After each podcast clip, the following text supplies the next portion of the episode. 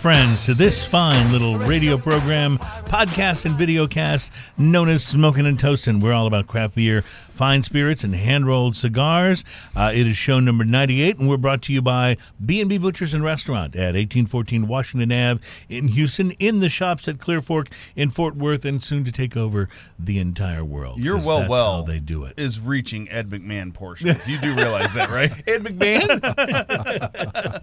well, he the here's Johnny? Right? Here's Johnny. But did he now? Did he say, "Here's Johnny," or did he he just sit the on one. the? Did No, he, he just did, sit on the yeah. Yeah, couch and go? who was "Oh, here's Yep. Johnny every That's single where time. it came right? from. See, I think of Ed McMahon as just the guy that sat on the couch and went, oh, "You are correct, sir." uh, but I can do that. But yeah, no, he always did the introduction. It was always here. I- I think it Ed got Mc- longer every year. I think Ed McMahon was a big, uh, a big drinker too. I mean, he just he just had that look. You know what I mean? Like like you you sometimes you can look at someone, and I mean this in the most like complimentary way. You can look at someone and go, "That's a man that enjoys a good drink," right? Right? I, I could see that. I thought that about you, Ian. The first time I saw you, I said, "This is a man that be able to enjoys a good drink." Yeah. Was it because I had a good drink in my hand? that might have been the reason. That And you look might have like you're been the enjoying reason. yourself. Yeah. Well, welcome to show number ninety-eight. We are thrilled uh, to have uh, Dave Pickrell on it uh, on the show today. Dave is with Whi- Whi- Whistlepig. Actually, you kind of are Whistlepig. Whistlepig. Uh, like you're. I'm you're Boss not- Hog. You're not just a yeah. You're not just a representative. You're you're like the man. So we want to find out all about how it got started and where you know what uh, how what your secret was that this became so big so fast. It might not have seemed that fast to you, but to the rest of the world, it was like, wow, overnight. Oh, yeah. Whistle Pig became a thing. Yeah, it was pretty much And like, what the hell's. Whistle Pig? Now you can't find it. Right, ex- that's exactly what it was. I, I never, I never got that sweet spot in the middle where I heard how good it was, and and it And was got to try it at an affordable yeah, price, right. exactly. So- Sorry. so, I no. say that in the kindest way. Yes, but that's okay because we'll be doing some sampling today, and also, Ian, I'm so excited because um, you you uh, you called me this week Oh, yeah. and told me it's here. Look what I found. Yeah, and so normally on the show, you know, when we do beers, we're you know we're doing them to taste. We try to do things that we haven't tasted before. But in this case, Ian, I'm going to ask This you to open yeah, that. Um, in this case, this is one we've had before, and it it deserves to be just the toast to open Every year, show. I'm holding this up. Yeah. I, this this every year is basically a waiting period for, for this for this Oktoberfest. This stuff is so good. St. Arnold makes honestly it has it's my favorite Oktoberfest I've ever tried from any uh, from any beer line and and I've tried a lot of them. So oh, I love that sound. Oh, are we supposed to open that now? Yes, we are because this is this is well, this is a segment one beer. This is We're going right into we- it. Yes, well, and you know we've tasted it before, and of course we'll talk about it. But uh, this one's not so much for information. This is just for us to enjoy uh, in segment one. And and uh, Dave, Good thing I brought two. I'm pouring a did, little heavy there. I did mention this to you off air, but uh, but we do ask our guests, um, unless you know they don't drink a particular thing for a particular reason, we do ask our guests to join us in our uh, in our beer sampling.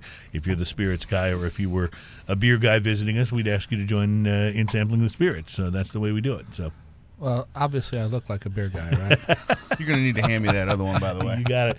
Uh, no, you know what? It's it's it's it's actually uh, hard to tell. Yeah, you look like you could probably enjoy a beer. Sure, or, or, sure. or a case. Or, or- now, where where is uh, where is home for you? I know you told me off air you do a lot of traveling, but where where are you from? Well, I was born just outside of Dayton, Ohio. Okay, Spent most of my adult life in uh, the Louisville area in Kentucky. okay, Um, last few years, I've I am a true whiskey nomad. Wow. Um, I just I, I realized I'd spent 13 nights in a house in a year, and I was paying $2,800 a month in a mortgage payment, and realized that's $2,000 a night. Yeah. Um, I think I can do better than that. you can stay in better and hotels. uh, so so I just packed it up. Mother Marriott and Father Hilton love me, Mm-hmm. and I just go from city to city espousing the virtues of Whistlepig. the virtues of Whistle Pig. Well, there are worse things to do. you know, there's there's great friends every city I go into. Well, that's the thing. You sort of arrive preheated. You know, you arrive with.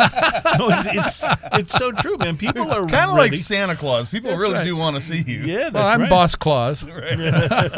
So, uh, so now, uh, are you guys uh, familiar at all with St. Arnold? And we are, in fact, as a matter of fact, we we have a a structured partnership with them where St. Arnold picks up a lot of our used barrels and uses them to age their products. We've Oh, for- tasted quite a few of those. Yes, Bishop's that's right. Because the Bishop's barrels and, and in some cases the uh, Divine Reserves Mm-hmm. are are barrel aged, and that's a uh, that's a match made in heaven. There, Mm. that's Oh, yum. that's that's good stuff. Well, we love this Oktoberfest. It's it's been one of our uh, one of our favorite beers on the show, and I think easily our favorite Oktoberfest um, since uh, well. Is this this isn't the third time? No, this is just the No, second. this is the third time. This is the. How did we have Oktoberfest? This is only show number one hundred. So, well, I guess. I guess Yeah, we cut. We started the show like right before. Uh, fifty-two weeks in a year, so we probably had it that first, and then, Yeah. then had it last, and then here we are. Although it is a little crazy to drink Oktoberfest when it's hundred and two degrees outside. I love this beer.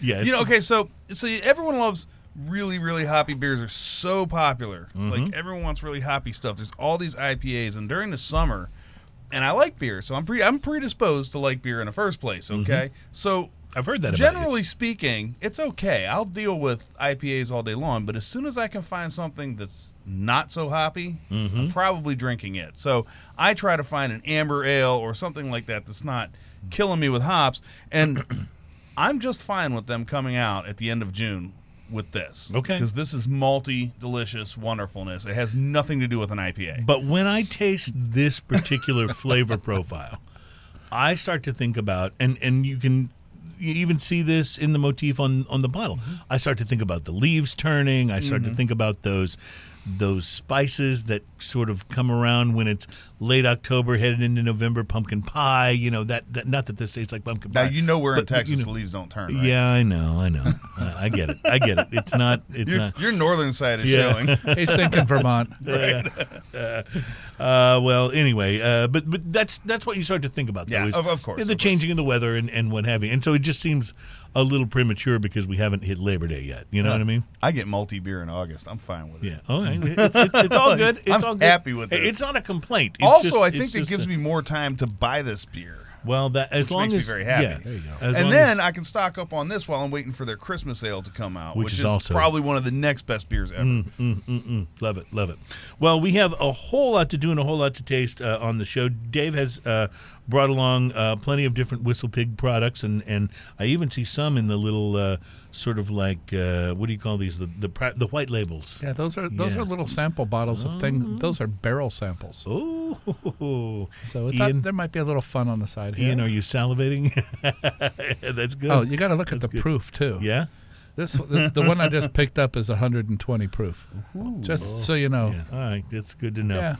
This is going to be an exciting day. You know, you and I are keeping Uber afloat. Right. I just want to mention that. I just want to mention that. So, uh, we also want to mention that our 100th show free for all is just two weeks away. This is number 98.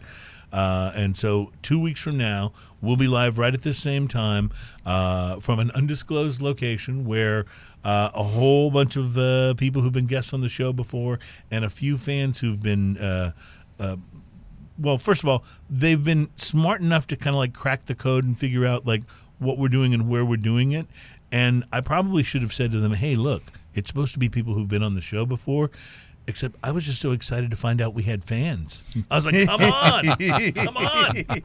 you know, it'll it'll be a blast. Somebody watches the show. Somebody's actually right. listening. Somebody's actually Love out there. it. So yeah, so we'll uh, we'll uh, talk a little bit about that, but it's gonna be it's gonna be a absolutely like off the wall kind of show because so, it's- can we call our secret location? Can we call it the Hall of Whiskey? sure let's call it the Hall of Like Whiskey. there's the Hall of Justice. We could be like the Hall of Whiskey. Oh, that like in uh, Super Friends, the Right, Hall of. Justice. Yeah, okay, yeah, I, I caught the reference. I, that that works for me. So that's coming up. We're going to be tasting, in addition to uh, some fine, fine Whistle Pig products today. Uh, we're going to be tasting the Twilight Summer Ale from Deschutes Brewery, AleSmith's Horny Devil, their Belgian style golden ale, and a Guinness 200th anniversary export stout from Dublin, Ireland. So those are our beer tastings. Too. Did you have uh, anything interesting to smoke this week, uh, Ian? I did actually. I went and sat down with a friend of mine last night, and he uh, laid a cigar on me. It was a Joya de Nicaragua, oh, nice. and it was the uh, Antaño. Have Mm. you had any of those? Mhm. This was the Dark Corojo, Oh, nice. and what a cigar it was! Yeah. Um, the pre-light sniff on this was leather, a little bit Mm-hmm. of maybe like caramel, some sweet kind of flavors, and and a ton of earth, like like deep, rich, fully like tilled earth.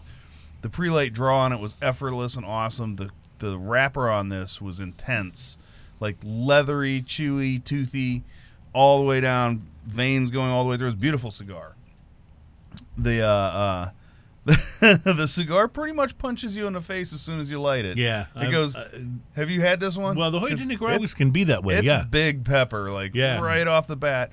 The pepper kind of uh, uh, uh, kind of slows down a little bit, and you pick up notes of leather, and there's still spice going through. Maybe a hint of chocolate, more caramel, kind of things like that. Oddly enough, the whole first uh, third of this was like that. The second third was interesting because it was a transitional part of the cigar, and the second third developed from that pepperiness. The peppery backed off a little bit. Um, and the earthiness backed off a little bit, and I got an odd note of uh, uh, like like orange zest going on in it, and um, and some other just really interesting darker fruit flavors kind of things happening. Uh, it was a blast. I had to tend it one time, not bad. I had no problems with that. Uh, smoked it down until it was a nub. The uh, the uh, leather flavors picked up, and the nutty flavors started picking up substantially on the last third. I smoked it down to a nub. I was very happy with it. If I was going to put a uh, price to quality index on it, I would put it at five and a half. I mean, it's about a seven, eight dollar cigar, I think, or maybe even a little more for the size that we smoked, and it was worth every penny and maybe a little more. And it was an experience, which was the most important part. Dave, our price to quality scale, the way we do, we don't give out the traditional cigar ratings that a lot do, but we we do like to do price to quality, and that's based on a scale of uh, zero to ten. And if uh, something is, if you get exactly what you paid for, that's a five. So no, five is not a disappointment at all. A four would be maybe a little disappointing.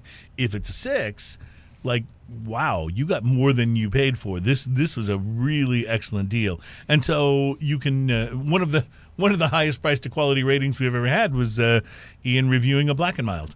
Uh, because Oddly the uh, price wasn't uh, wasn't all that high, and you Like actually 60 really cents. you actually really Wow. enjoyed it. So and I was sitting around with Yeah. friends. I had a great time smoking Yeah. a cigar. So of course it's a good cigar. Now- That's a great deal. I had a, c- uh, a cigar that I think you may have reviewed on the show before, Ian. The San Lotano Oval. Oh, yeah. from AJ Yeah, Fernandez. yeah, absolutely. Well, it, it's a beautiful, beautiful cigar. Habano 2000 wrapper, Nicaraguan and Honduran fillers, um, and there's apparently some secret filler in here. You know, kind of like the secret sauce at McDonald's. Nice, yeah. yeah. Uh, uh, there's some secret filler. They won't tell us what it is, but pre-light on this thing was lush and leathery. A little bit of spice on the nose. Uh, I used a punch. I lit it up and was basically basking in complexity from the word go. Uh, I was loving whatever the secret filler is from from the very beginning. Uh, notes of leather, spice, and nuts, but all extremely smooth. I do not know what is up with AJ Fernandez, but that man is just absolutely on fire. His which touch seems, golden right Which now. seems like a bad cigar pun, but like honestly, you're right. Everything, everything he touches right now just seems like it's really amazing. Uh, this had a great construction. It smoked beautifully. Um, buy this cigar. It's around ten bucks a stick, worth every penny. Honestly, if you told me it was a fifteen dollar cigar, I wouldn't. I wouldn't have batted an eye. I'd have totally believed you. Uh, price to quality, I'm going to give it a seven. One of my highest ratings that's a big ever. Uh, it was it was amazing, and I just couldn't believe like how much I enjoyed it. And so there you go. When when you have that experience, you got to roll with it. So, uh, all right, here's something I'm looking forward to. Uh, we're going to start tasting the whistle pig in our next segment. So, uh, Dave, you can figure out where you want us to start, what a good progression will be, and we have several segments left to do some tasting and comparing. And of course, we've got lots of questions for you about whistle pig, how it got started, how it how it took off like it did, and uh, and what it is that makes it so special. So it's smoking and toasting. It's our 98th show, and we will be right back.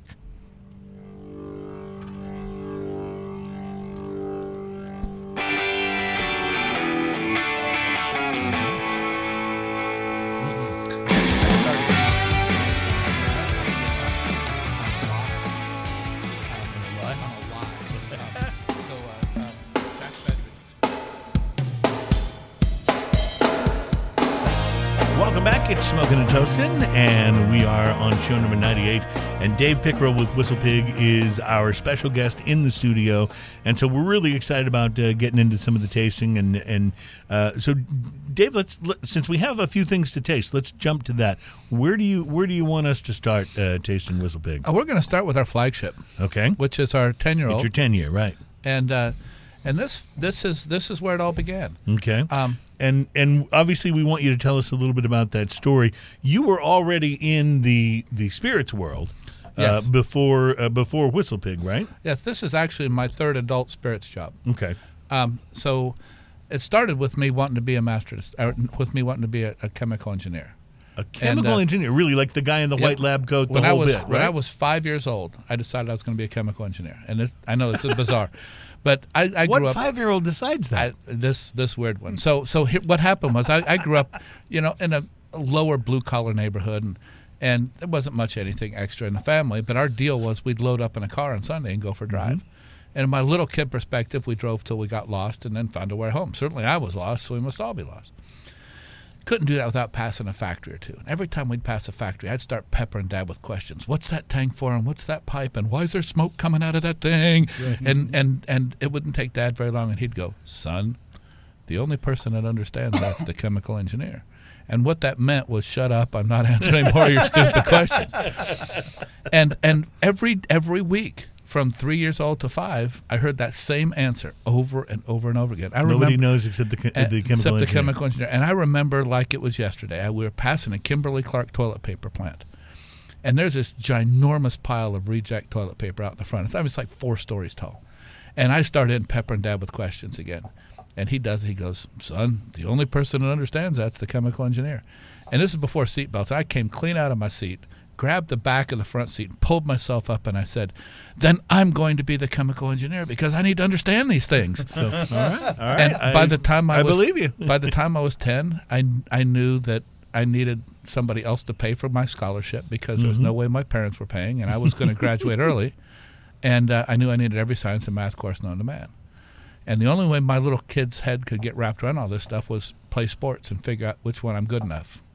So I started so playing you get a scholarship. so I could get a scholarship. So I started with baseball, and uh, I was a really good first baseman. I had a fielder stretch that reached halfway to the pitcher's mound. Nothing ever got by me. I was fearless. But I was a big boy, and I knew that if I hit that tater, it was going out of the park. And I was a really impatient hitter. By the time I was 13, I realized my 111 batting average was worse than the pitcher, and I wasn't likely to get a scholarship playing baseball. And so that went by the by. Then it was off to basketball, and I was kind of like a Dennis Rodman with no hops and uh, and finally I realized that my vertical leap would barely clear the Sunday newspaper, and so that went away. And one by one, the sports all peeled away, and it was either going to be track or football. And I held all my high school records in the indoor and outdoor shot and the discus, and and I was first team All State Ohio blindside tackle. And uh, lo and behold, West Point picked me up, offered me a scholarship. wow, and- West Point. So I went to West Point to play football, and uh, they didn't have chemical engineering, but they had chemistry. So I majored in chemistry and minored in physics and nuclear engineering. And I thought I'll just do my five, and then I'll be old enough, and I'll I'll just get my master's. Mhm. And as I was finishing my obligated time, West Point calls up and says, "You were a really good chemistry student, and you wrote some papers that got us some recognition. We think we owe you. Would you like to come back as a professor?" Wow. And I said, Well, I know there's more to this story, so let's have it all. And they said, Well, for the mere cost of an additional six years, um, we'll send you to get your master's in any chemistry related field and you come back and teach. And I said, Is chemical engineering close enough? And they said, That'll work. That'll work. Yeah. And I said, Done. So they sent me off to the University of Louisville. And while I was standing for my master's degree, my mentor, Dr. Charlie Plank, re- recognized that I'm an idiot savant at distilling. It's not about brilliance. I can close my eyes and see molecules running around a still. Wow. When he gave the distillation final, I got a 99. The second high score was a 35. and uh, and uh, they started calling me Grain Man. and, uh, and uh, and he just cherished all this stuff. And I, you know, I finished my military service after 11 years. The army finally decided I was too disabled from a little too many parachute jumps, and uh, and I've got a fake ankle now. But um, and they said, "Thank you for your service. You can go now." And uh, I was just going to go be a chemical engineer, and I had 59 job offers. A lot of them right here around the Houston area. Mostly, yeah, there's a lot of that here. mostly petrochem, Yeah. Oil and gas, sure. and uh, and and uh, I called Dr. Plank up and said, I, "All I need is to, as a letter of reference to fill up my portfolio, and I'm good." and I'm just so excited. I'm going to be a chemical engineer finally." And he goes, "No." I go, "What do you mean no? You're my mentor. I I really respect you. I was hoping for a letter." And he goes, "No, I'm not going to write you a letter. I'm going to tell you where you're going to work." Because the beverage alcohol industry needs you, and I've just been waiting. And he says, I've never done this in 40 years, but I'm telling you where you're going to work. Wow. And he introduced me to a small consulting firm in Louisville that just did beverage alcohol, and they just landed a contract that was more than they could handle, and they needed a chemical engineer that could do distillation, and that was me. I met with them over lunch. Seemed like a fun deal. They offered me the job, and I and I took it on the spot. And for six years, five six years, I just ran around the world building distilleries and parts of distilleries. Hmm. Got to make some really awesome stuff and two of the most crappy whiskeys I've ever tasted. one in China, one in Belarus. Um, I knew I was in trouble when I drove up to the distillery in China. This is massive, so it's like twice the size of Jack Daniels, plus a city of people. Because It wasn't Mekong, was it? no, this Okay. was Shandong General Alcohol Distillery in Okay, Jinan, China. okay. And so, as I'm, this place is looming larger and larger, I asked my host, "You do make beverage alcohol here, right?"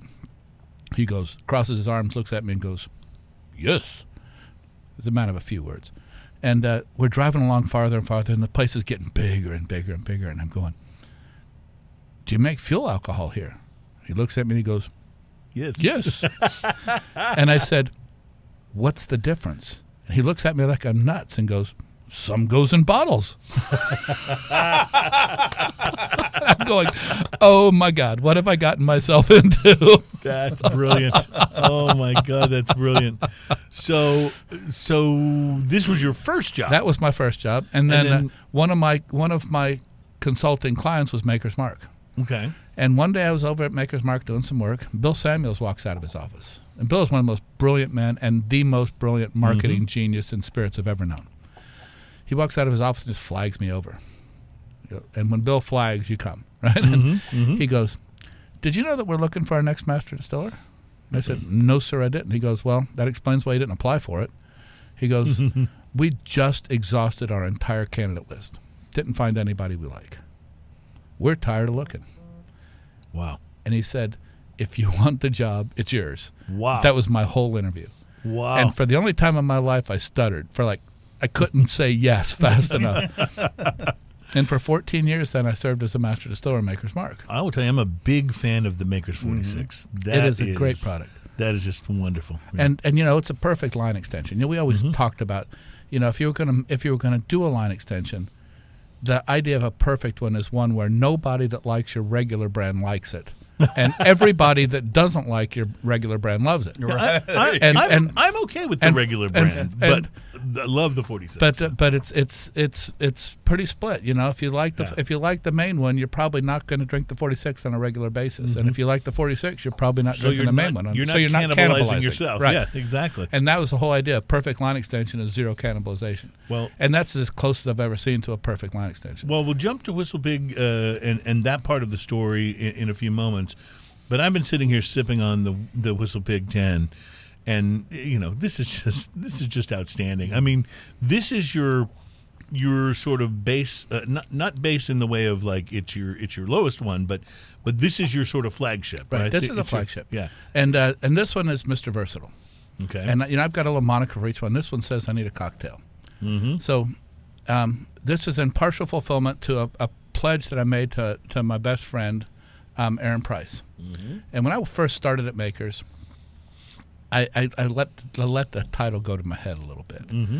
And I was doing a tasting, and somebody go, and it just happened. Aaron was in the room, and and the, and the guy goes, "So how do you drink Maker's Mark?" And I can't believe I did this, but I looked at him and I said, "Neat, like I made it, unless you're a wuss." And then and then maybe a little water ice, but dude, come on! I can't believe I did that. And Aaron comes up after the after the thing's over and everybody's gone. He's got his pinky up and he goes, "Do I have to drink it with my pinky in the air?" and then he says, "I'm going to have a bourbon and coke tonight. I'm just feeling it. Would Makers and Coke be better?" I'm going, "Yeah, Aaron. If for, if you were going to have a bourbon and coke anyway, a Makers and Coke would be better." And he goes, "Great. Shut up. Quit telling me how to drink what I'm paying for. Well, let's go have Makers and Coke." And it was just shaking me. It made me realize it's not my job to tell you how to drink it. Right. My job is to make it so good you can have it however you want. Oh, okay. I and, like that approach. And that's the fulfillment here because um, it's 100 proof. it doesn't taste 100 proof. It tastes 86. No, it doesn't taste 100 proof at all. Um, and that's because we've one of my signatures is no back palate burn, and you get there by eliminating as much of the tannin as possible. We do that by air drying the wood like a wine barrel before we build it. This is this is when you get into the actual Oh, science yeah. of this. yeah, This is, so yeah. we take the wood, cut it, let it sit outside for nine months or a year, and it bleaches most all the tannin out. So when you get rid of the tannin, then you can get a balance between the rye spice and the caramel. Mm-hmm. And it turns out once you do that and you get the tannin out of the way, the caramel will hide about 15% of the alcohol. And so all of a sudden you get something that doesn't burn the back of your throat and it doesn't taste overproof. So if you want to drink it neat, it's not offensive. and the caramel is is balanced so well by the fact that it's it it's got a little punch to it. But like you said it's not a burn. It's not an after the it's not an after you swallow thing. It's it's uh it's all on the tongue. And you get that you get that little burn on the tongue and then here comes that caramel to just m- balance it out and make it perfect uh, And I say, you know, the front end is big, bold, and spicy, and it's a Monongahela rye, which means there's no corn in it, mm-hmm. so that the spice can come through real cleanly. So you can there goes the allspice and the clove and the ginger and the mint and the burnt So- orange, but then it settles down with a caramel butterscotch and vanilla finish that's so long it needs its own zip code. so Monongahela is a is a river. Where did where did how does that name apply to the rye? So, um, you know, in history, you didn't used to ship grain all over the place. You distilled what you had. Right. And at one point in time, there were like 3,500 distilleries just in Pennsylvania. And there were just little dots on the river, most of them on the Monongahela River. Mm-hmm. And uh, there wasn't any corn there because corn is native a little farther south. And so they made whiskey from what they had, which was rye grain. And, uh, and so it became known as Monongahela Rye because most of the distilleries that did it were along the Monongahela River. Okay, that makes And sense. The other style of rye being Maryland style rye, Mm-hmm. which is what George Washington did. and and that, by the way, is George Washington still. Oh, so now you got to show that to the camera. So, uh, uh, so this See is his tattoo. that. That's George I don't know if I can Washington get it up there. still, Hold on. father of our country. Oh, Let's there we go. that camera. There you go. Perfect. But uh, that's just a testament to how much I love rye. Yeah. Um, but uh, um, but uh, um, we want it to be big, bold, and spice on the front end, long Mm-hmm. caramel butterscotch and vanilla finish, and easy to build cocktails with. right now, um, obviously, we'll get into the history of Whistle Pig a little bit. But was this the first one? This was the first. This Okay. this is where we started. Um, first bottling was July fourth, two thousand ten. That's and, uh, not that long ago. No, So it's new. not. Yeah. You know, it's it's amazing when I if you if you take the number of cases Makers was making when I started consulting for them, Mm-hmm. that was 36 years after they started making it. right. Whistle Pig will hit that same number at about nine years, At, based on your current level Yes. of growth. Wow. and uh, Thirty-six is- versus and Makers is one of the more successful. Oh yeah. You know, it's not like it's a little brand. You know, you know, people think of Makers as fairly young. It was first distilled in 1953, first case hit in 58, and it took them, you know, until it took them 36 years to where we'll get in about nine. And that's, you know, and and you know, because I'm on the inside, it seems slow, but we're on a rocket ship. Well, you started way before, way before the product hit the shelf too. So that Yeah. makes that makes a big It difference. did, yeah. Now, when you were basically coming up with the recipe or the Mm-hmm. formula for the 10, um, did you, are you the kind of chemical engineer that can take a look at what your formula is and, and how you're going to age it and what you're what you're including in it and kind of know where you're headed like this is going to create x That's a great question, and- I hadn't really thought about this. And a guy asked me one day, we were talking about fresh distillate, and he says, "So when you taste off the still, what do you taste?" And I think he was looking for a set of tasting notes. Mm-hmm. But before I could even think, the clutch disappeared, and what came out of my mouth was, "I taste what it's going to be like when I'm done with it." Well, and And- because and that's this is 'cause- what fascinates me is that when you first taste that, it's it's not what you're going to be putting in the bottle, and I'm going to be opening You it home and pouring into a glass. that, yeah. Yes, You have to be able and project that that. to me is where the real, you know, I, I- I get I guess what's at the core of my question is about the balance of science and art. Like Right. how much of it is knowing the molecules and knowing the uh, uh, the exact balance of the things you want, and how much of it is more like that Just a feel. that executive chef who's painting in strokes and, and, and doing that. I like to say when everything's going well, it's 100% art. when everything's going to hell in a handbasket, it's 100% It's all science. science. uh, Ian, your thoughts on on the tin because we we have not done a tasting on this on the show. So, uh, so I'm, I'm actually familiar with this. Oh, I know Uh, you I've are. had this. I've familiarized. I've done my research. you've done your research, and that's important. yes. This is fantastic. Um, any way you drink it, this is great and neat. This is great Mm-hmm. with a cube of ice, which is the way I generally prefer it. Um, it's great uh, in an old fashioned. It's fantastic, Mm-hmm. like however you mix it. It's just such a good base, and you're right. that There's the heat is almost not even existent on Mm-hmm. it, which makes it so easy to drink. It also makes it. Uh, it gives it a character that blends really well in cocktails, which which uh, I mean, so many liquors in general just don't have that characteristic at all, and this just blends so well because of it, and because of that lack of uh, uh, of heat on the back too. You can experiment with a lot more flavors. I think. I think so, That yes. way because you don't have that lingering burn. Which I think makes it a very interesting uh, liquor in the first place, just due to that one, uh, that one quality. We are tasting uh, Whistle Pig, and we have a lot more to go. Plus, we have some beers to taste. We're going to take a quick break, and when we come back, I want to find out you're at Makers. What led to you saying, "Okay, I want to do this on my own and start Whistle Pig"? Plus, uh, what's next on the tasting menu? Oh, we're going to do my favorite whiskey child of all times, Mm, and that's that's, it, and that's the Old World. That's all we need to know. We're uh, smoking and toasting. We are brought to you by B&B Butchers and Restaurant at 1814 Washington Ave in Houston and in the shops at Clear Fork in Fort Worth. And we will be right back. Oh, man, I can't wait for the old world. Wow.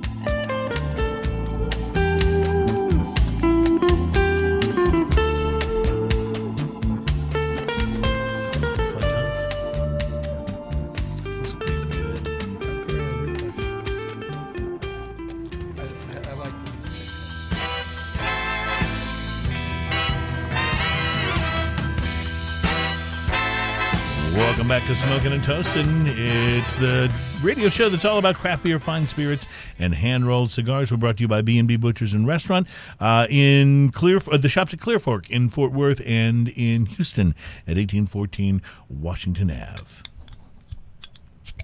I love that. Even though it was kind of fumbly, I liked it. It was still it was Okay, very authentic. so It I'm gonna re- it was- add in- It was real. This is a warts and all kind of a show. I, am going to go ahead and say that sometimes I add in a little fumble because just clink psh, doesn't No. always do it, but No, sometimes right. a little bit of this no, you're so right. makes it sound like you're doing something. when uh, when back in the old days when I was doing top 40 radio morning show you'd have a character you know that would call and and you know say some stupid stuff or whatever and so whenever they would go to hang up the phone all the characters when they would hang up the phone they wouldn't just hang up the phone it'd be like clackety clackety Yeah, like like they couldn't figure out how to get it to the receiver you know to um, that was back in the days kids when you could hang up a phone by doing something besides a swipe.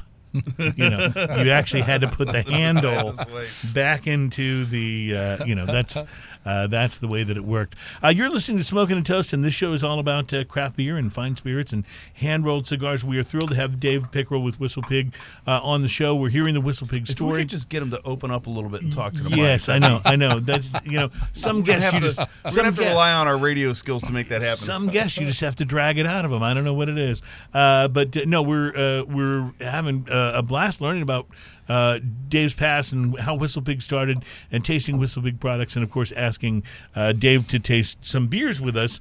And uh, this is a special uh, summer ale from the Deschutes uh, Brewery Company. This is uh, uh, the Twilight Summer Ale.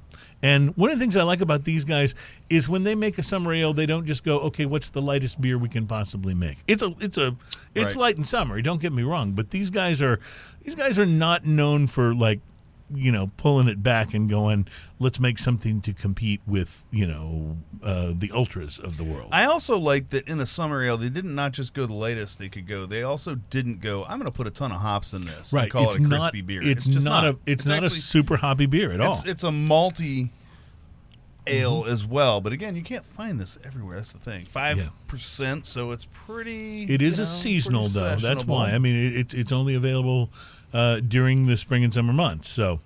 Profile says bright and crispy flavor profile, made f- uh, made like the freshest citrus and easy drinking summer ale.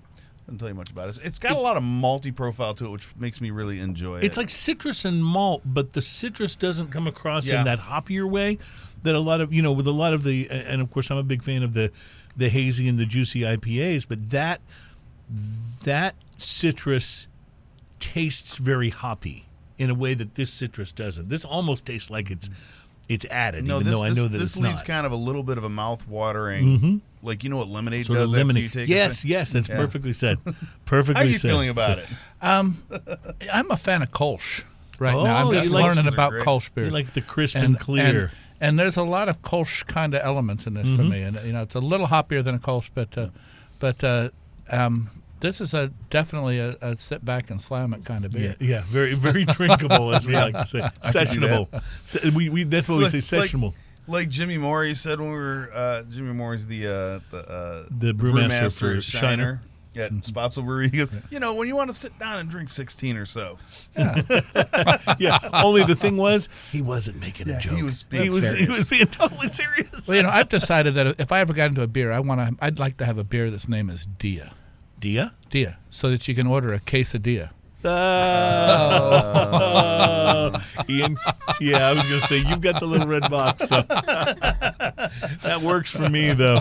Oh, man, oh, man, oh, man. I'm starting to learn where those buttons are, so I can do that. Yes, like, no, that's you can reach right for it. See, I always got them wrong, so I'd I'd play the glass breaking, you know, whatever, and uh, uh, yeah, you were trying to reach for glass breaking there and didn't know where it was, right?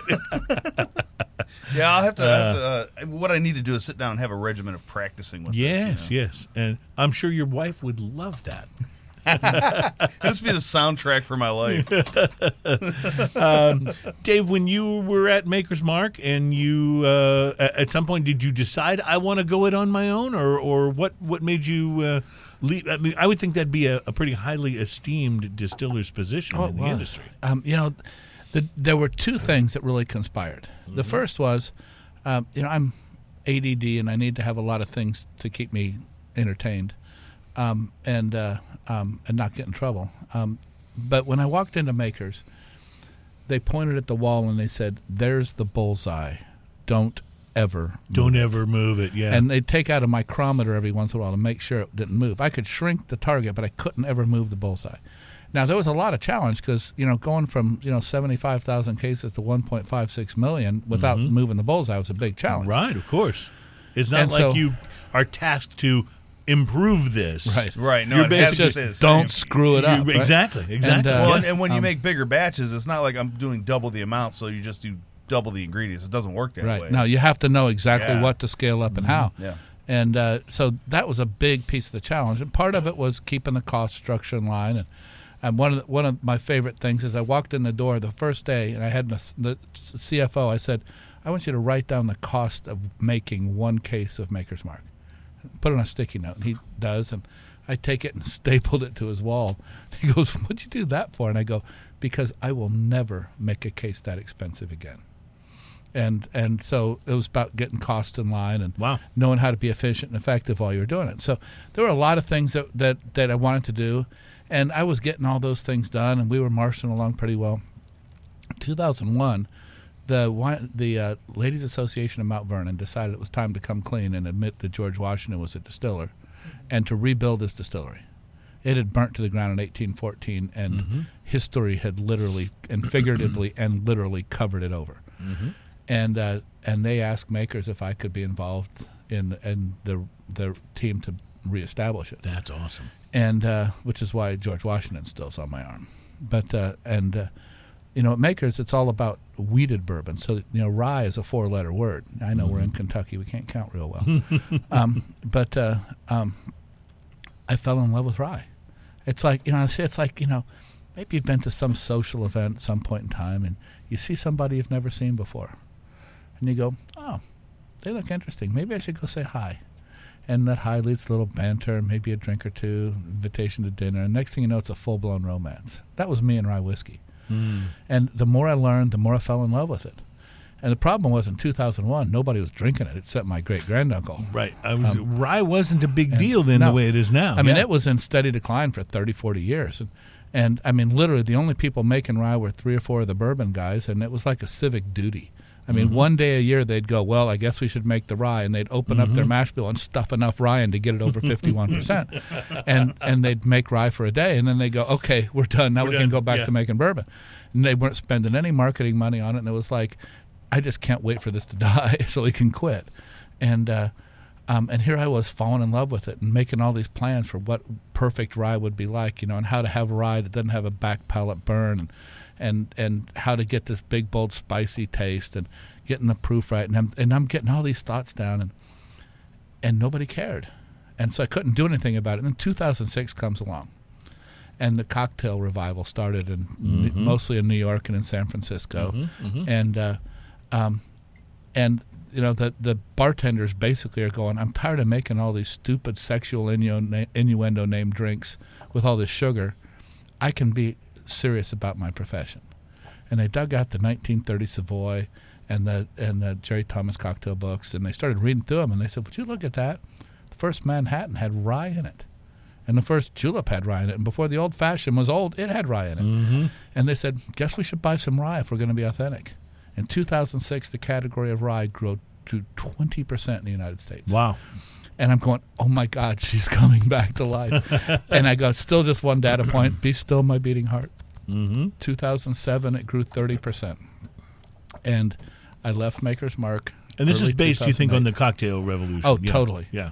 and uh, and people, but people began rediscovering. And there's some trends that were happening at the same time. There was this trend of moving from no taste to taste, which explains why vodka's been dropping off and whiskey's picking Right, up. because vodka's the, the tofu of spirits. Exactly. It takes on the taste of what's around Yes. it, as opposed to beginning with its own flavor. It's This- a neutral spirit that simply gets better by being more neutral.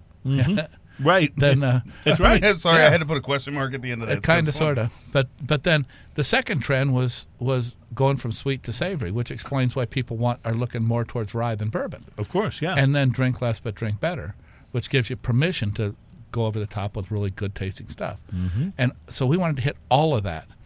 And so when the numbers came in in 2008, early in 2008, I left Maker's Mark.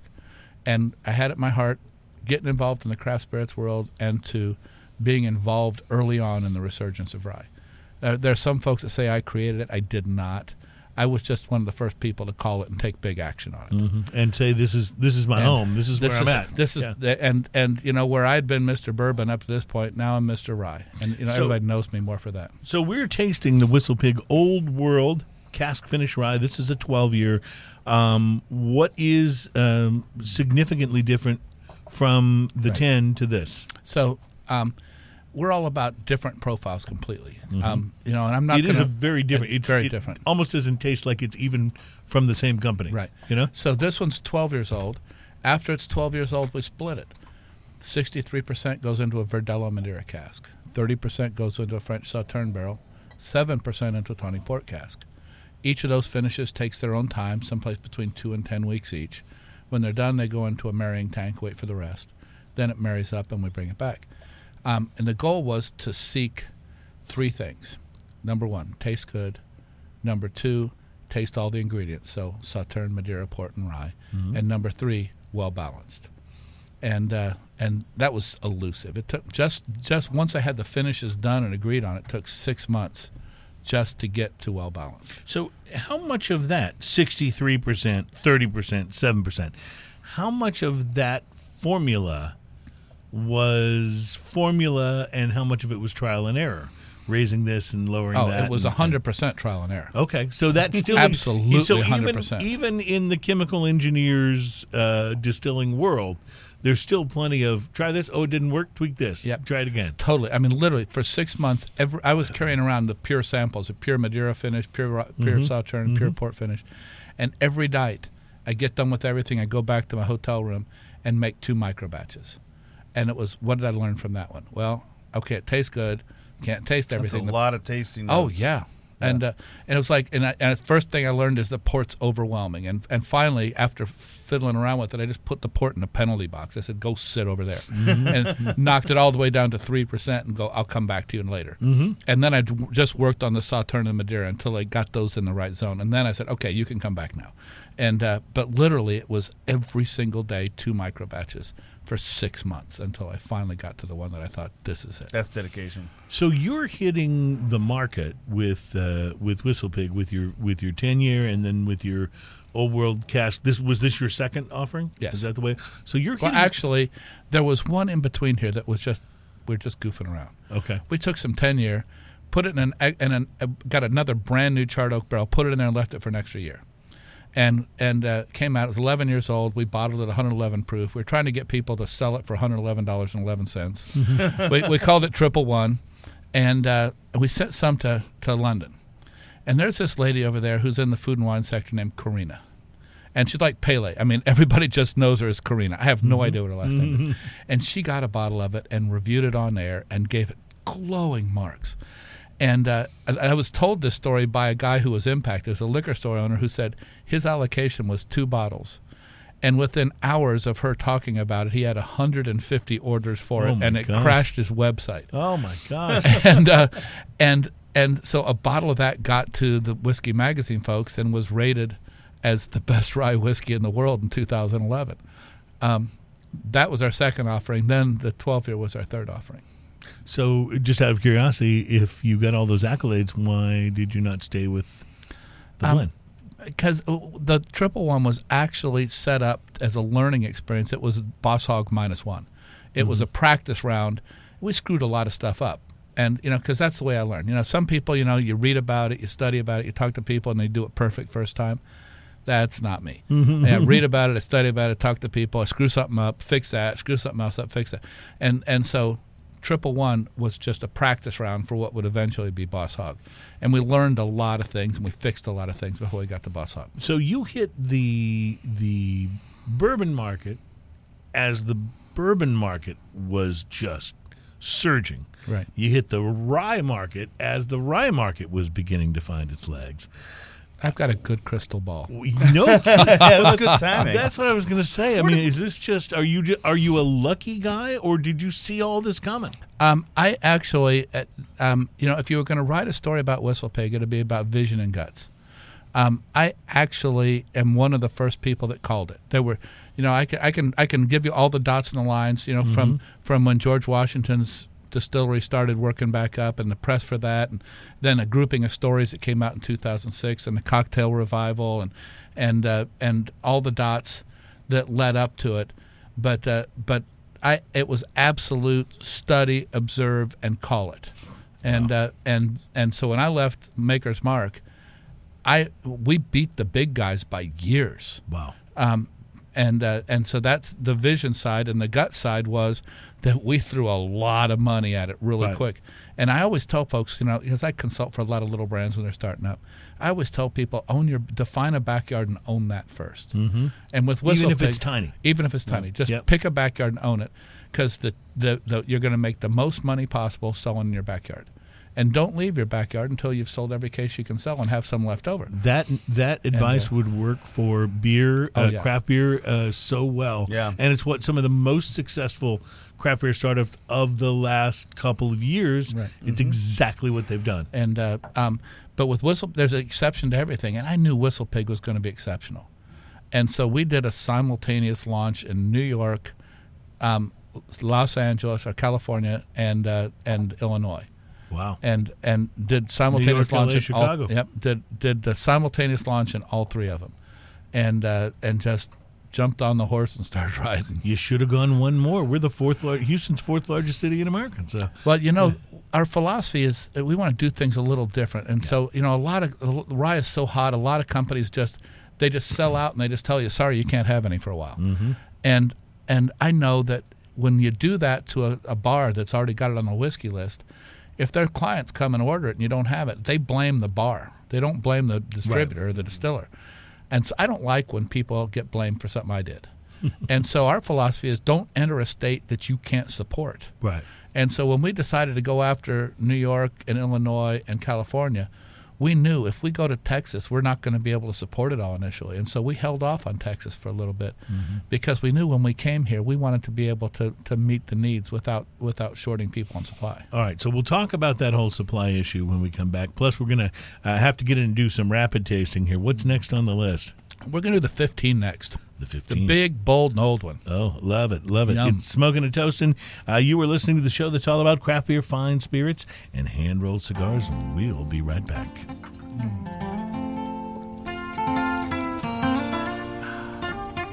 Awesome. Yeah, very familiar with this. Yeah, about- Well, you might drink it check it out.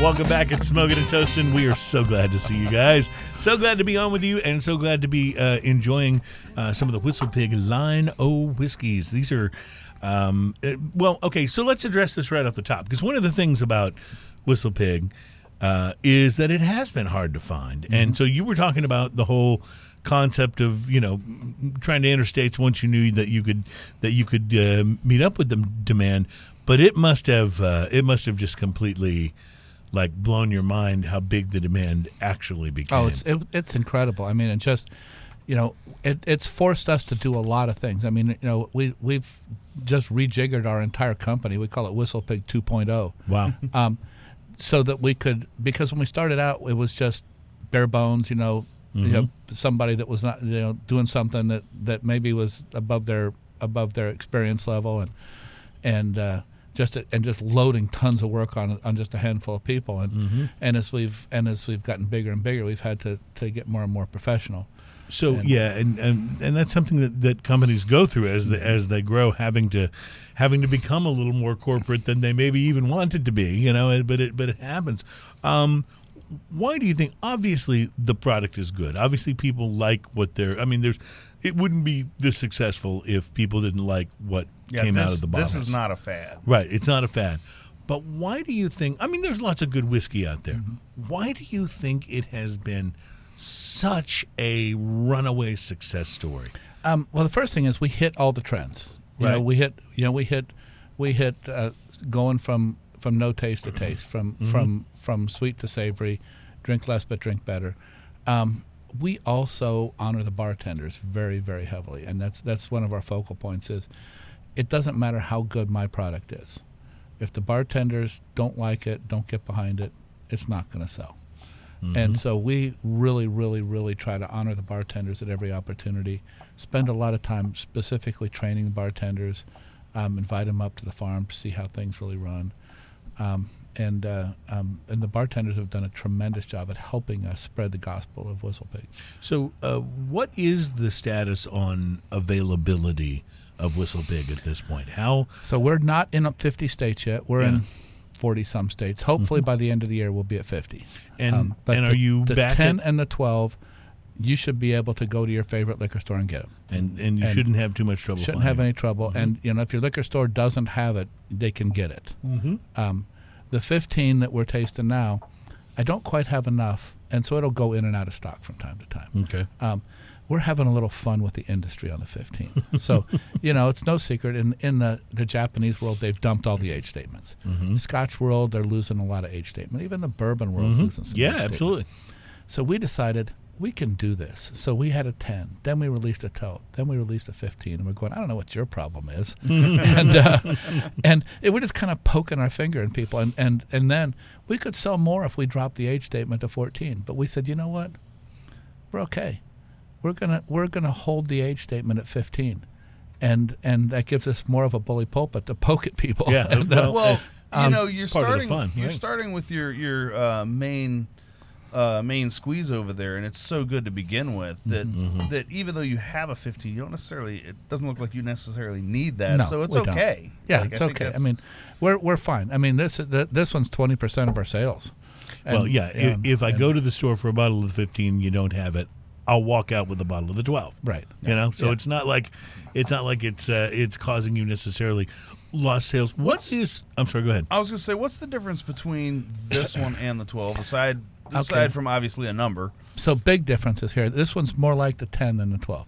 So um, with the twelve, we've got all the finishes that are applied to it. Um, so you know, with the twelve, you're going to pick up some orange blossom and honey notes from the sauterne, some dark chocolate and winter fruit from the port, and some grapefruit acidity and pepper from the Madeira.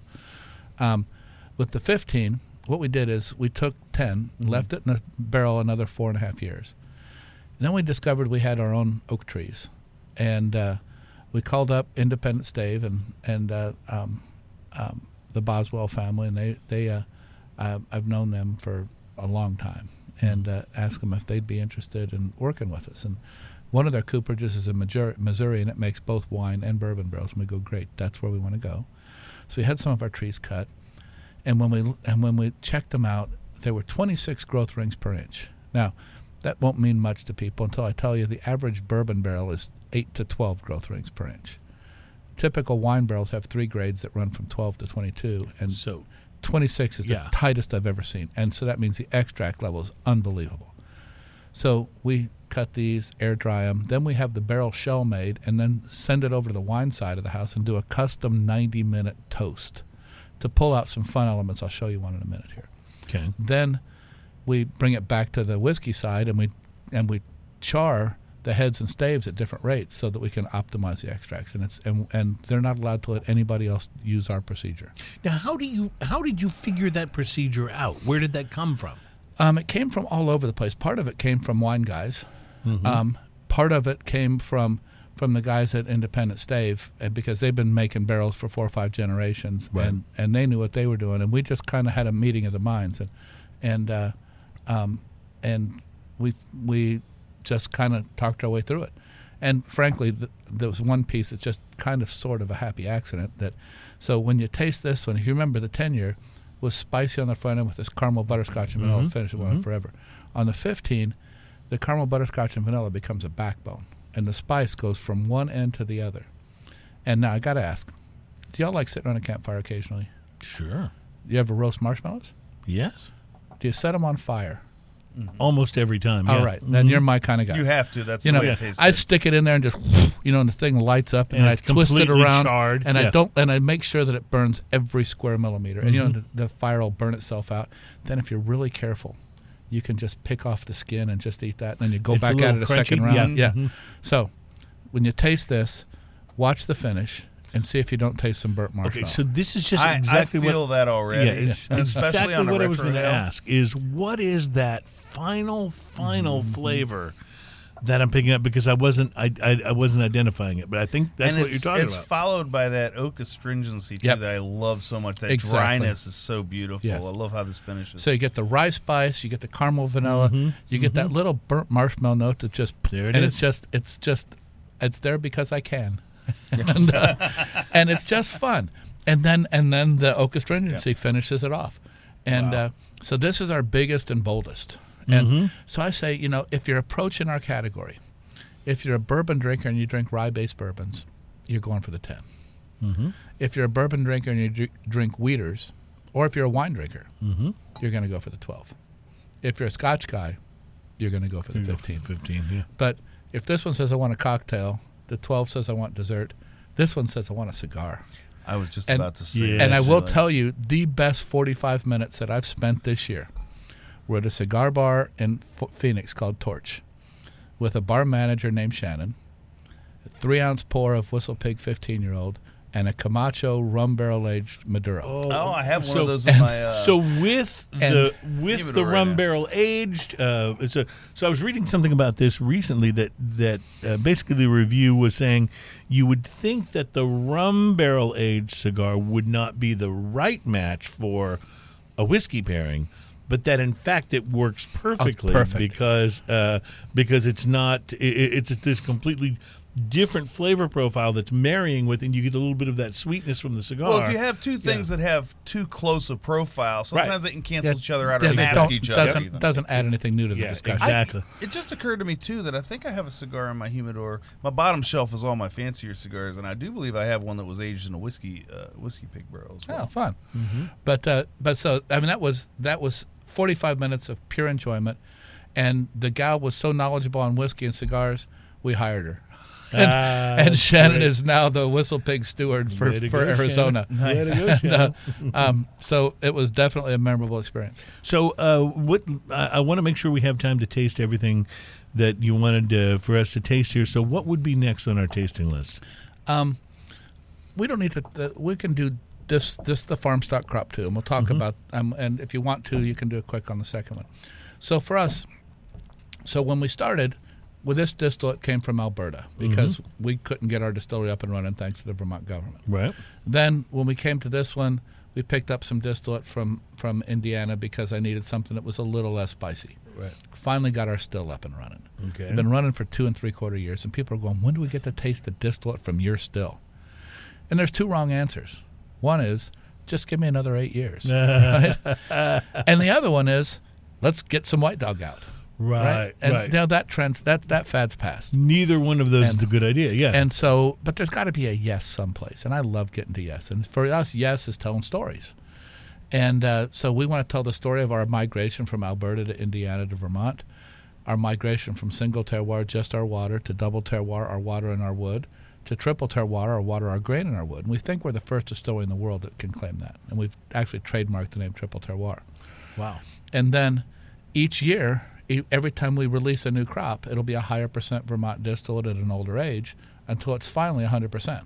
So you're slowly but surely raising the percentage that's coming from your own distillate. So crop one, which is this one, um, is 20% Vermont distillate at a year at a year and change. Then the next 49% is six-year-old from uh, Alberta, and the last 31% is uh, is 12-year-old from Indiana. Fascinating. Then for the the crop two, it's 32% Vermont at two to two and a half years old. Then the next 45% is six year old from Indiana, and the last 23% is 10 year old from Alberta. Wow. The cool thing is, there's a table on the back that tells you the Oh, provenance tells of every the drop. Fascinating. Because one of our goals is to be the most transparent distillery in the world. So you're not trying to pull You're anything creating over on illusions. anybody, right? Yeah. This is you know we think it's okay to tell people everything, Hmm, and you know and millennials in particular they want information. Mm-hmm. And uh, so I'll I'll just tell you that the first crop, you know, the idea is for it to taste good, but for it to be um, to taste the components. And the first Mm-hmm. one because it was a year and a half old um, Vermont whiskey and it tasted a little green, um, little little citrusy rye grainy. This is second crop, and because the Vermont whiskey's all been aged from its get go in Mm-hmm. Vermont oak, there's no young rye left in smells it. like cinnamon. Yeah, the, the the baking spices are all over this. It's not intense, Wow. Yeah. but it's but they're there, and then the finish is dark chocolate like nobody's business. this reminds me Oh wow. It's of, of all the things we've tasted so far. This reminds me the most of like a single malt expression, like something that is is that kind of flavor profile. Mm-hmm. It's very. Um, I don't. God, I wish I. The word that came to my mind was wrong. I was going to say austere. Mm-hmm. But that's that's not really the right word because it sounds too it sounds too snooty. It's just very it's just very um, like it, it's it's such a pure combination of flavors. Like it's like it's very uh, uh, it tastes like it was planned to be that way. You know, So so I like which to is say, crazy because of the combination. If the if the ten says I want a cocktail, the twelve says I want dessert, the fifteen says I want, says I want a cigar, FarmStock says I'm easy like Sunday morning, I actually want this over ice cream. yes, yes. and it's and it's but you know th- there's a problem with this. It's so good. I'm not sure how I'm going to beat it with crop three. oh yeah, that's, that's that that's actually tough. but it's really it, it is you know it's not an overly intense. Mm-hmm. You know if you like if you like Irish whiskey, this is right down your alley. I was going to say I, have yes. never had a rye whiskey that had a chocolatey finish either. This Yeah. is this is something really bizarre happening Ian's, here. Ian's only said twice on the show, "I want this over ice cream," and once I believe it was a milk stout, and uh, and uh, and now this. so so so this is what I what I love about everything that we've tasted here so far, is it's all so good and all so different Yeah. in profile from the one that preceded it. You know, that's that. My philosophy is, you know, that you can go to companies and you go, if it's three years and eighty proof, it's this. If it's four years and eighty proof, it's mm-hmm. that. If it's five and a half years and eighty six, it's this. And and honestly, if you take them all and dilute them to the same proof, it's really hard to distinguish. Mm-hmm. Um, you can cut these as much as you want, and no, there's no way you're not going to mistake that you'll mistake them. Um, our idea is don't release a product unless it's got a raison d'etre that's different from everything else we've done. How difficult is it to find the FarmStock rye? The uh, uh, this last one. That Um, we're, the that crop we're two tasting, the is crop uh, two. it's generally available right now. Um, now we do it in a limited release. There will be three tranches of release during the year, Um, we may release a little bit more next year, but but it'll it get it while you can because it will. It's not That's designed to be I'm a definitely regular. going to have to pick up. Yes. All right, we got to take a quick break. Come back with our final segment. We uh, have just a little more whistle pig tasting to do. I certainly, I th- certainly think we have some more questions, and uh, we're going to taste this uh, Horny Devil, the Belgian style golden ale from San Diego, California's AleSmith Brewery. That's going to be coming up, and you were listening to Smoking and Toasting. This is the radio program that is all about craft beer, fine spirits, and whistle pig. We'll be right back. Not to imply that Whistle Pig's not a fine spirit, but.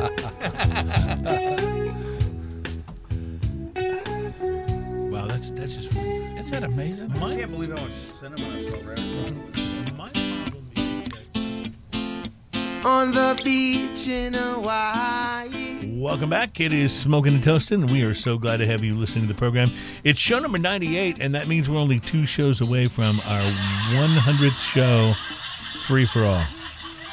Were you That- thinking that that, was the wrong be, one. Sorry, Is that I meant supposed to to- be applause? I meant to do this. Yeah, see, I thought so. Somehow the sound effects are better when they're the wrong ones. I don't know. I don't I know. why. I totally think that. Maybe it's because they're so high tech, you know, that uh, that you know, I didn't know whether that was some sort of sound effect recording or whether that was a real group of people clapping. I was, you know, I was unable that. to tell the difference. So, uh, uh, so this is show number ninety-eight. Uh, we'll do number ninety-nine next week, and then it's uh, it's anniversary time. Show number one. Oh, I got uh, I got um, Mark Nichols lined up for show number ninety nine. Oh, that's very exciting because he is he is really Mark can be considered the first friend of the show. He was like Yes. first contact, you know. Uh, he was the first guy that we had on, and and so Well, if you remember the very first time he was working with us, he was with Goliad. Then he was with uh, uh, New Republic. Republic, Brewing. yes. Both of them have outstanding beers, and now he's doing something different. He's going to come on and tell us about. it. Okay, well, I, I always always like hanging with Mark because Yeah, he's so fun. Uh, you know, if if The we beer could, poet. if we could just get him to be passionate about his beer, you know, it, it's kind of like Dave. I mean, Dave's a great guest and all, but if he were really just passionate about whistle, could Pig, just get you know him to I mean? open up a little yeah, bit. if we can get him to, if we could just draw him out, you know. Uh, Dave is with us from Whistle Pig. This has been uh, uh, this has been a, a blast of a show in my mind. Now I'm going to pull out uh, this uh, this horny devil Belgian style golden ale. But while I do that, what are we going to taste next from Whistle Pig? I see you brought a couple of what look like medicine jars. Yeah. Uh, is there some special medicine in there? We I've actually brought a couple of of uh, barrel samples. Did you pour this already, or Nope. is this my? You're- this, you're my- slow. Drink okay. up. Right. That's like uh, Obviously, I talk too much.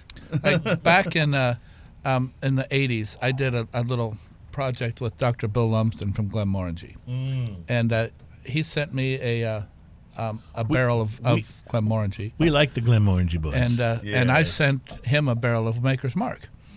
And for 12 years, we traded notes back and forth, and we tasted. And there's a stack of paper like three, four inches thick. And then all of a sudden, the, the project ended Why did it end? because I drank his barrel empty. and we just didn't say anything. We just quit sending notes. Okay, that's And- awesome. so so hilarious. about six eight months ago, Dave Blackmore, who's uh, uh, Bill's uh, right hand guy, and I run into each other, and he goes, "You know what I just found in the warehouse?" And I go, "What?" And he goes. That Maker's Mark barrel. What should I do with it? And I go, drink up. You're 16 years behind. Uh, that's good. That's very, very good. All right. On that note, we are going to try uh, something we've never had here on the show. This is the AleSmith's Horny Devil. It comes in the um, in the bomber, and I'm going to hand that over to Ian to uh, to do. It's a Belgian style ale, and it is. Uh, I will tell you, it's not, this is one of those. You know, every now and then you go. And uh, or this is this is my experience. I'll be like standing there in, in specs and looking at the beers, and I'll go, "Man, I re- that'd be a lot of fun to try on the show, but it's it's really kind of pricey." For a bomber of beer. And then every now and then I just kind of bite the bullet and get one. So this was one of those that was a little more expensive, as I recall. I don't I don't remember the exact uh, You uh, thing, but I thought. AleSmith's usually not that pricey. Right, exactly. They're you. In fact, most of their stuff is available in you know normal cans and bottles.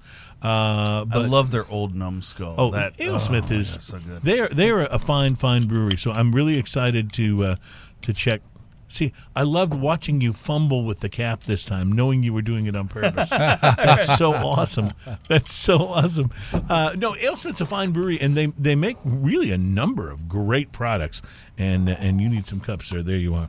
Uh, so we'll be tasting this one and find out while it uh, while Ian's uh, pouring that.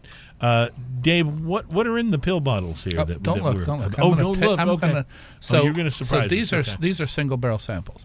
And uh, I did a little experiment one time where where I took uh, took some whiskey that had been aging and married it all together, Mm-hmm. and then put it back into brand new barrels, ten barrels side by side, Okay. and left them sit for three months, and then I pulled two samples out of each barrel. One sample were randomly numbered one through ten, and the other sample set was randomly lettered A through J. And then I, I took them out, and I'm, I'm shopping around. I'm looking for people who say they love whiskey but have a lousy palate. Okay, I'm glad you're exactly what I'm looking for. and I just gave them samples, and I said, I just need you to match these up, and everybody could do it. There's that much difference, and just and the only difference was three months, and barrels sitting right next to each other, and uh, and that just led me to believe, you know, there's some real fun significance to be had in, in single barrels. So we have a program where where guy, companies, you know, individuals, whoever can come to us and say, we'd like to buy a whole barrel. And they get to taste through some samples and find the one that they think is particularly fun. Wow, interesting. And uh, I did a, a deal one time. I got seven different barrels. I tasted them, made tasting notes of each one of them. I even named them. One of them was the Carnival Midway, you know, because it had all those smells that you get when you're walking down the middle of the carnival. One of them was the sexy secretary. It wasn't much on the front end, but when she took the bun out of her hair and took her glasses off, there was a big party. And and uh, you have an odd romanticism about. I this. know I'm really I, I'm really into this, but You're a romantic but I, so. I had seven samples, and, and I was tasting a guy, and he was going to pick through barrels, and so I had seven glasses for him, and seven for me, and, and two in the middle, and one in the middle I just poured some Whistle Pig Ten Year, and then and then I would I pulled some Carnival Midway, a little for him, a little for me, a little in the other glass. Then I'd put some Secretary Secretary, some for him, some for me, some in the glass, and did that for all of them. All of them were decidedly different. And then when we got done, I took the two glasses in the middle, the 10 and the mixture, and hit him, and then had him blind taste them. He couldn't tell the difference between them. wow, And, uh, interesting. Um, which which is just fun. But but so these are just two samples, and and I want you to. One of them is they're they're decidedly different proofs. And I want Okay. all I want you to do is when you taste these, tell me which one is the higher proof. Okay, so let me ask you this: When we taste these, should we do them like back to back, or should we have the the beer in between? Oh, we should do them back to back. Do them back to back. Yeah. Okay. So why don't actually why don't we start with the beer then, Yeah, so it doesn't go. get warm, uh, and then we'll we'll close out going back to I- back. I've already these. done research So- oh, you've beer. already done. All right. Well, then you talk while I Well, I drink. like I like to be a little ahead of things so that we Mm-hmm. don't have any downtime in the in the podcast. You know, so um, this is delicious. wow, I'm getting uh, almost a, a cherry flavor Yeah, on the this is very bright fruity Mm-hmm. kind of thing, uh, and the Belgian, it- just the, that that whole full fruity. Uh, I, I don't even know how to describe so it right now. It's what's interesting is when I think of a Belgian ale, I think of something like let's say a Chimay, with a with a more uh, uh, sort of a thicker presence to it and and sort of a darker malt uh, flavor. This is very sort of citrusy and bright. No, this has a lot more bright flavors Yeah. than you generally do, and that might be why they call it Horny Devil. I don't know if they Mm. have a little. Th- oh, Horny Devil is our interpretation of a Belgian style golden. Oh, because it's golden ale, Mm-hmm. um, brewed with authentic Belgian ingredients, including candy sugar and Trappist yeast strain. It is fruity and spicy aromas, include notes of orange, banana, and peppercorns. I got kind of cherry with you, by the way yeah, yeah. uh, coriander, which probably adds to that, and uh, refreshing citrus notes, which meld seamlessly with the beer's delicate malt sweetness. Horny Devil finishes with a lively carbonation and a refreshingly dry finish. I have to tell you, um, uh, so I get some of that. Like you always get some of the banana uh, and the and the like cooking spice kind of Mm-hmm. taste in those, but this this has almost like that dark cherry kind of sweetness to it. Uh, this is uh, this is delicious. What do you think of this, Dave? I, I like the brightness in it. I mean, for a Belgian style, I mean, it, it really is. It just it's just bright bright as day. Um, Really an easy drinker. Much Um, more refreshing. You know, usually when I think of something that I have we're to make more decisions on this. something that we're pouring out of a bomber. I don't think of something that I'm going to go, wow, that was really refreshing. I think it's going to be this Yeah. flavor thing, this you know flavor bomb and stuff. But you don't think about something like like I could drink that outdoors on a summer day. You know, Well, it's, it's interesting too because they, they even mentioned the uh, the carbonation on here. It has a lively carbonation, but the carbonation is more than you'd expect a lot of times uh, in this style. Mm-hmm. However, it's not like I just had so much carbonation I'm going to be belching and that Right, kind right, of thing right. like that. It's it's actually a, a much smoother carbonation overall too. I mean, look how fast I just poured that, and the uh, the head on this was up to here seconds ago, and it's pulled down. It's, Mm-hmm. yeah, it's So it's actually I don't know. This is delicious. I'll have to buy this yeah. more. This is this is a very hard one to describe. Now I for me. will tell you, at ten percent, drinking one beer, Mhm. drinking one beer might do you some harm. Yeah, well, especially when it's that size. Yes. But it is ten percent, and I got to tell you, it does not feel like ten percent No, at, not all. at all. Don't even at it. all. Uh, yeah. And the question is, In fact, e- even the Deschutes that we had earlier almost felt like it was higher alcohol content. and than it was this. five, It's right? five, Yeah, yeah, it was five. Yeah. percent. Absolutely. Well, The question is, how does it do with a whistle pig bag? Oh, well, good question. This is going to be interesting because you've actually got two for us to compare here. Right. Okay. these, are, so, these are two different lots. what do we um, need to know about where we're starting? So, um, the, you've already tasted the ten. Right. This is it's the same kind of stuff as a ten, but it's thirteen years old. I'll give you that much. So it's going to in the barrel a little bit longer. This, this And after, barrel proof. I love after the drinking the It's horny barrel devil, proof. I don't know if the horny devil is making this happen. You can tell me because you're more familiar with it than I am. But this smells a little bit like brown sugar now. Oh, yes, Oh, yeah, I'm totally. totally getting Like, brown okay, sugar. so that's not Absolutely. just me. No, that's just not you. That's that's totally got some nice, some really nice brown sugar and caramel notes. So on the front end, which is unusual because usually you get it on the back end. Yes, usually if you've got that that that sugary caramel flavor, it's totally on the finish. This but has you're right. an interesting trail on it that your other offerings haven't had. And this is a right in single the back of the flavor. barrel. Single barrel. Hmm. And it also has a lot more oiliness to it. Like this coats the mouth a lot. Yeah. So what do you do if you taste something like this? It's single barrel. You're really just kind of tasting it just to to see where things are, and it's really really good. But you have intended uses for this in, you know, your your other uh, things. What do you do? Put a circle around it and look see if I can find more. um, you know, um, sometimes you're a little slow here. I am a little slow. Let's. uh, Now the challenge here is which one of these has more which alcohol. Yeah, in which it. I want to know which one's which one's higher proof. Without tasting the second one, I'm going to guess the first, but we'll see what the second one tastes like. Because that does have that's a difference in on my palate at least from that and the ten is that it definitely feels you can definitely feel that it's higher proof. Warmer, yeah. See, Mm-hmm. this one to me has a lot more heat towards the back of it, which makes me think that this has got the more proof to it. So I'm going to go with uh, B has more proof than A. You could be right. Now tell me the difference between A and B as much as you. But that They're heat just is in a different, different, barrels in a different place in the warehouse, and one's one's higher proof than the other. that that that I B like B. selection has a different profile though than the Right. first one as well. Like it hits the tongue in a different way. Mm-hmm. It does. It hits it's more in the towards- mid range in the back. I was going to say the back of than the it tongue. is Yes. the so the front and the difference middle. about this is going to be essentially the caramel extract. Remember, I said caramel can hide proof. right. The first one was 120 proof. So it was. It was the high one. The high the one. second one is 112 proof. now Fascinating. that's fascinating. That's Yeah. interesting. Yeah. Car- so the first one's got a bigger caramel extract than the second And one. And you does. said caramel will hide up to what percentage? up to 15% Wow. alcohol. So that, that's Yeah. a big difference in the Oh, taste yeah. because the second one definitely has that heat. It has more, but but it ha- it's more caramel, don't you think, uh, than the first?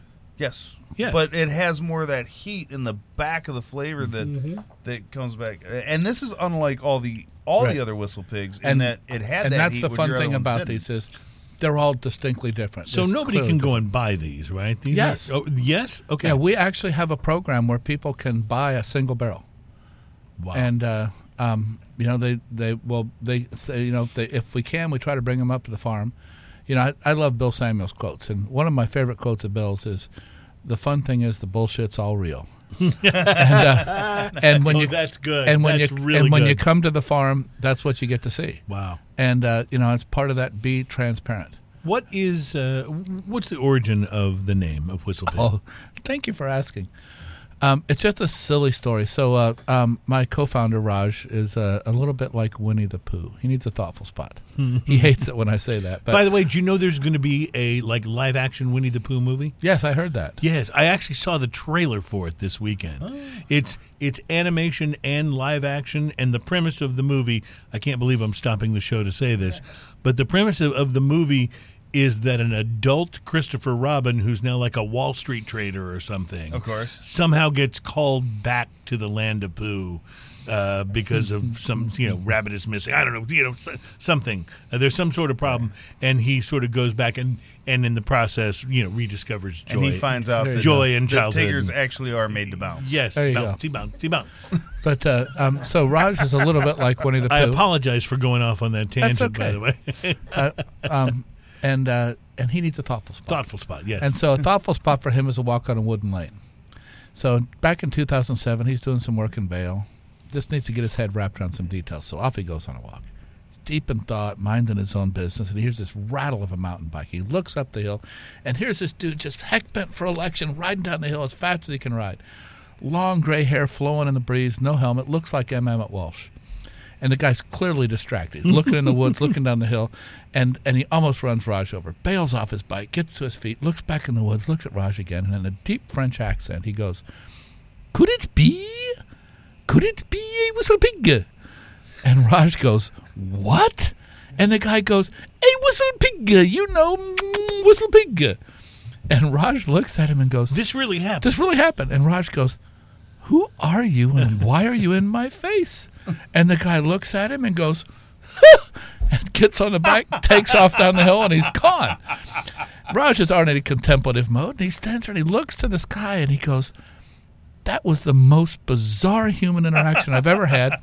It must be a sign from the heavens. I need to do something with this. So he goes home and names his farm Whistle Pig Farm. At the time, I don't think he knew that a whistle pig is a nickname for a prairie dog or a groundhog and uh, he just knew it was weird. And so, so I sit down. I, two years later, he and I are shaking hands. We're going to bring this brand to life. And I ask him, "What the heck is the name with Whistle Pig Farm? I don't see any groundhogs or prairie dogs around here." And he, he tells me the story, and I, and we look at each other and go, "Must be a sign from the heavens." I think we've got the name of our brand. And since most people don't know what a whistle pig is, we've decided to to, to reinvent the to definition reinvent the definition. I love and it. I so love it. we decide that a, a whistle pig is anybody that enjoys the finer things in life. There you go. So Uh, so you I am a gentlemen can be and, whistle and, pigs. and so are you.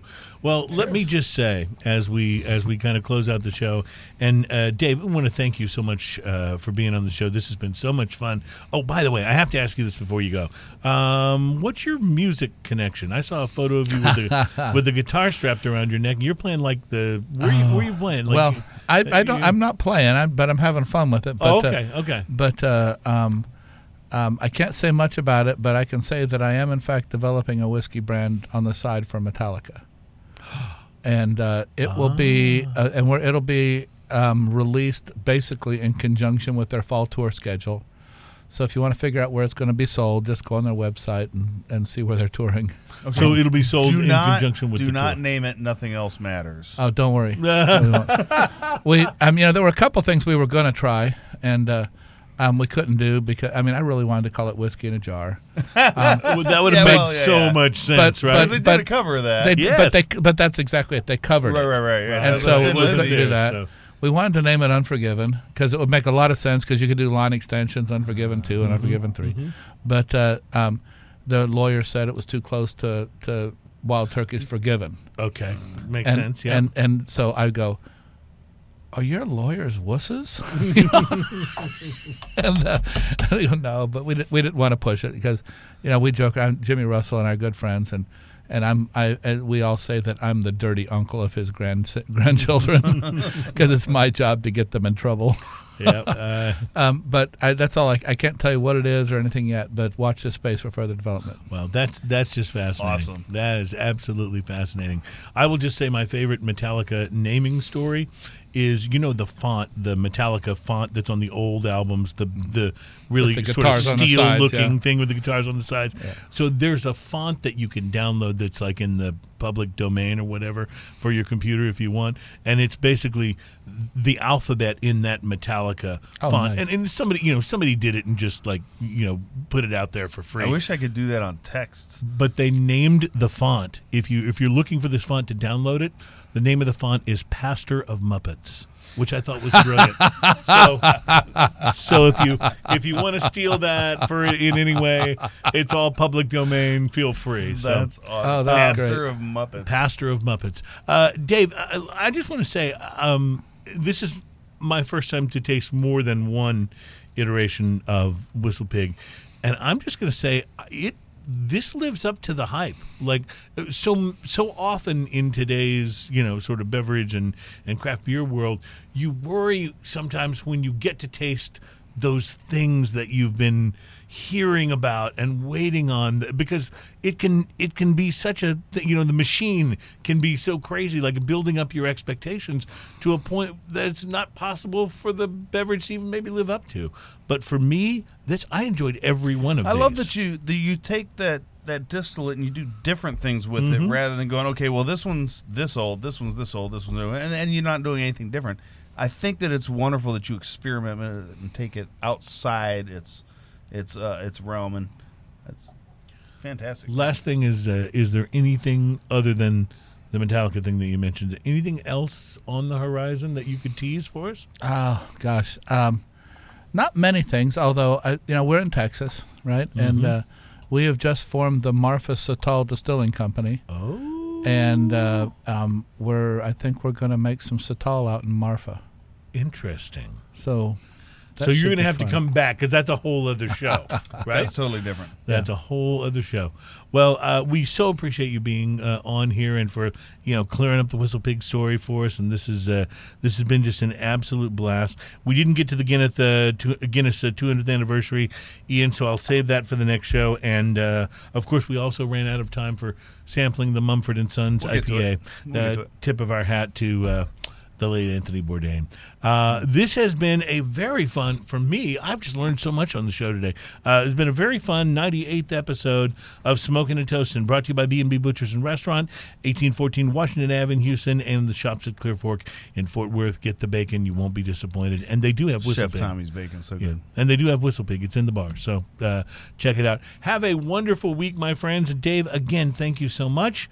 Uh, shouts to Adam on the Wheels of Steel and uh, to my partner, uh, Ian. Cheers. Have a wonderful weekend. Uh, cheers, you guys. Cheers! I drank mine. I have to use the beer. I saved my last little bit.